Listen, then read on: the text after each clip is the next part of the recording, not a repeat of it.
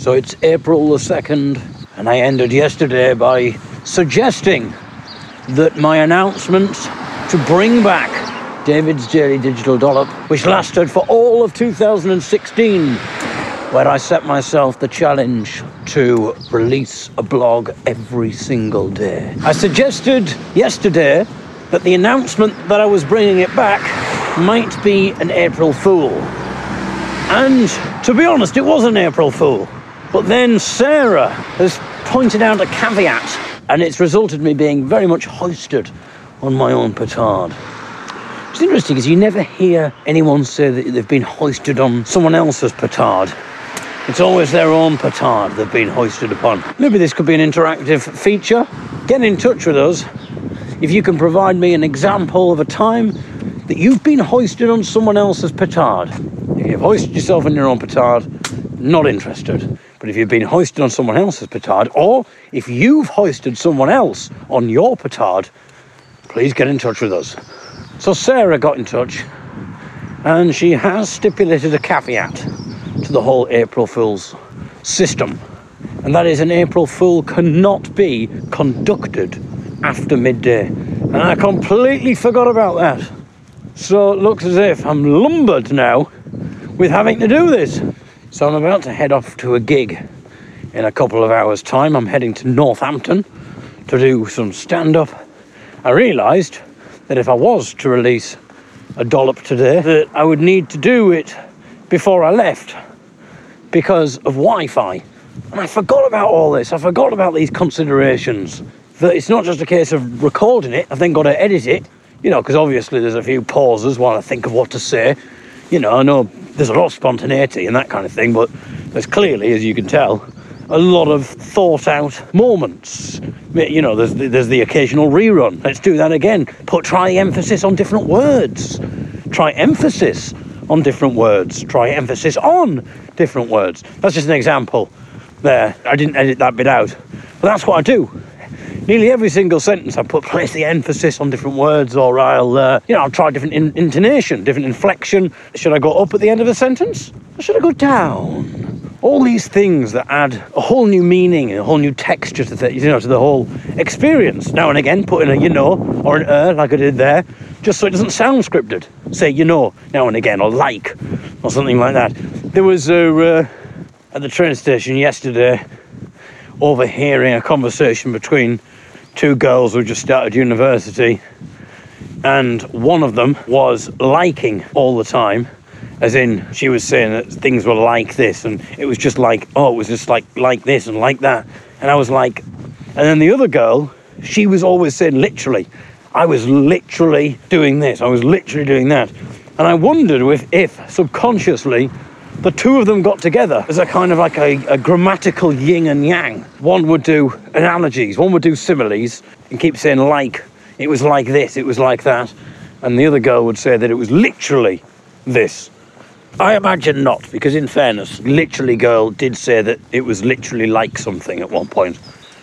Anyway, so I'm heading out for a gig tonight, doing some stand up in Northampton, doing 10 minutes. So I've left a few blog posts over the last year about my stand up exploits and the fact that I've started. Oh, hello.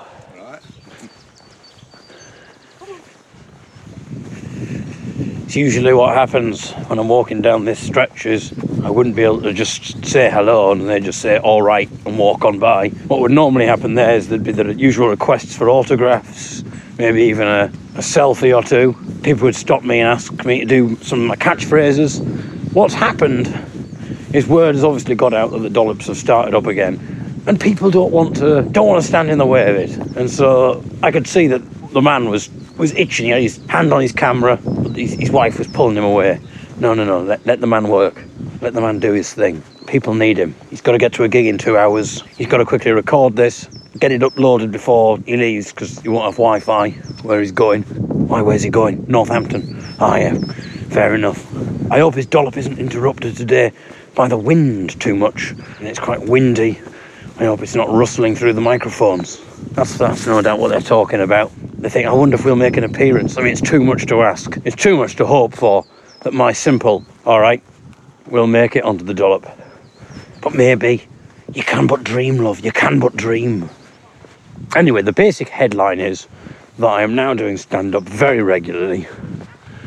Now and again, I will be doing paid spots, but more often than not, I'm just competing like everybody else. Most of the nights are me just trekking around the country. And when I first started out, no one knows if you're any good or not, so you have to do five minute spots. And I was going all over the place. I was just turning up at gigs in Manchester and London and getting the mega bus back. And there was so many gig opportunities coming up in London. When I first started out, that seemed to be the easiest place to get gigs. It was just like turn up at a gig in London, some open mic comedy thing, and just do five minutes and then get the mega bus back because I'd have missed the train because by the time the night had finished, I'd have missed the last train home. So I'd have to get the bus, the mega bus. Just over four hours to get from London to Sheffield and I'd have to get the 11.45 bus and I'd be back home between quarter past and half past four. And being completely inexperienced as well, I didn't know how these gigs were, didn't know how well attended they were or know anything about it. So the great thing with London is you could play every single night if you wanted to, but if you're not, you kind of go down to do a gig. No idea what the night's going to be like, but you think, well, I need to get this stuff out there, I need to practice. So you'd get to the gig and realise that there was another 10 comedians there, all of varying degrees of quality, many of them just starting out, many of them not really particularly funny people, just people with mental health issues who just wanted to talk essentially and just rail at the world and may have an occasional joke that they would throw into the mix. But essentially, it was just the verbal exercising of demons in a lot of the cases. And you'd soon realise as well there was no audience, maybe two or three people would make it down to this basement room in a pub. So I'd turn up, and these comedians wouldn't really be, a lot of the time, listening to what you were saying because they would be consulting their notes of what they were going to talk about. And sometimes the audience members were coerced down. In one case, I did this gig where there was only two people in the audience and there was 10 comedians.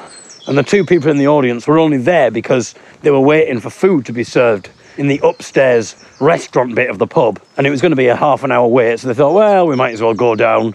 But they said as soon as our food arrives, we're going to have to go up. And um, basically, they sat through the first 30 minutes of some rather awful comedy, for want of a better word. And then my name was called, and I got up just as the two audience members slunk off because their food had arrived. And then I'd do this gig, and then I'd get on the megabus.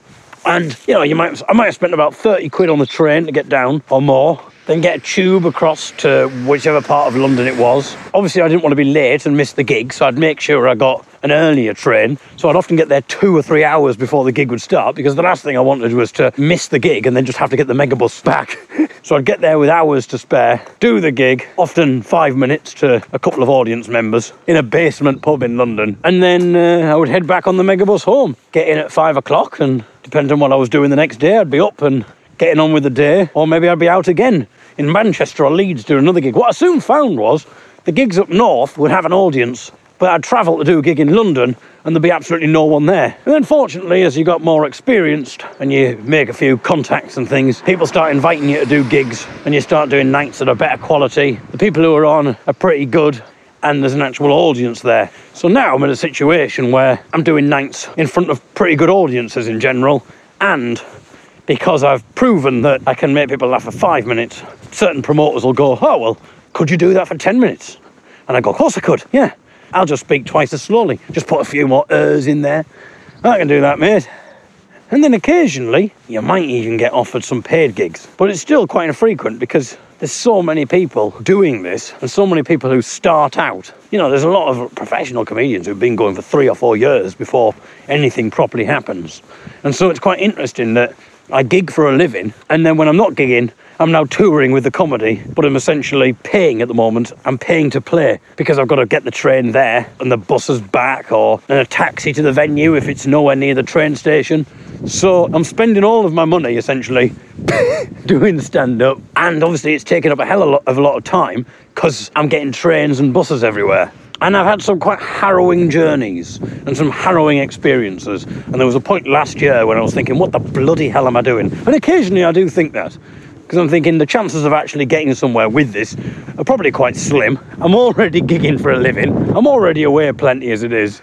I think, unfortunately, I've become addicted to the whole thing There was a passage actually from a book written by a neuroscientist. It's quite a, a popular book. It's uh, been touted around called The Happy Brain, all about what essentially makes the brain happy, what makes the brain thrive. And there is a little passage about stand up comedy and its addictive nature. So I'm going to start the blog tomorrow by reading that. And I will also tell you tomorrow a couple of stories about two rather harrowing journeys to and from stand up gigs that have taken place this year. Tomorrow, two stories of two harrowing journeys to and from stand up gigs, and lots more adventures to come on a daily basis in Series 2 of David's Daily Digital Dollop.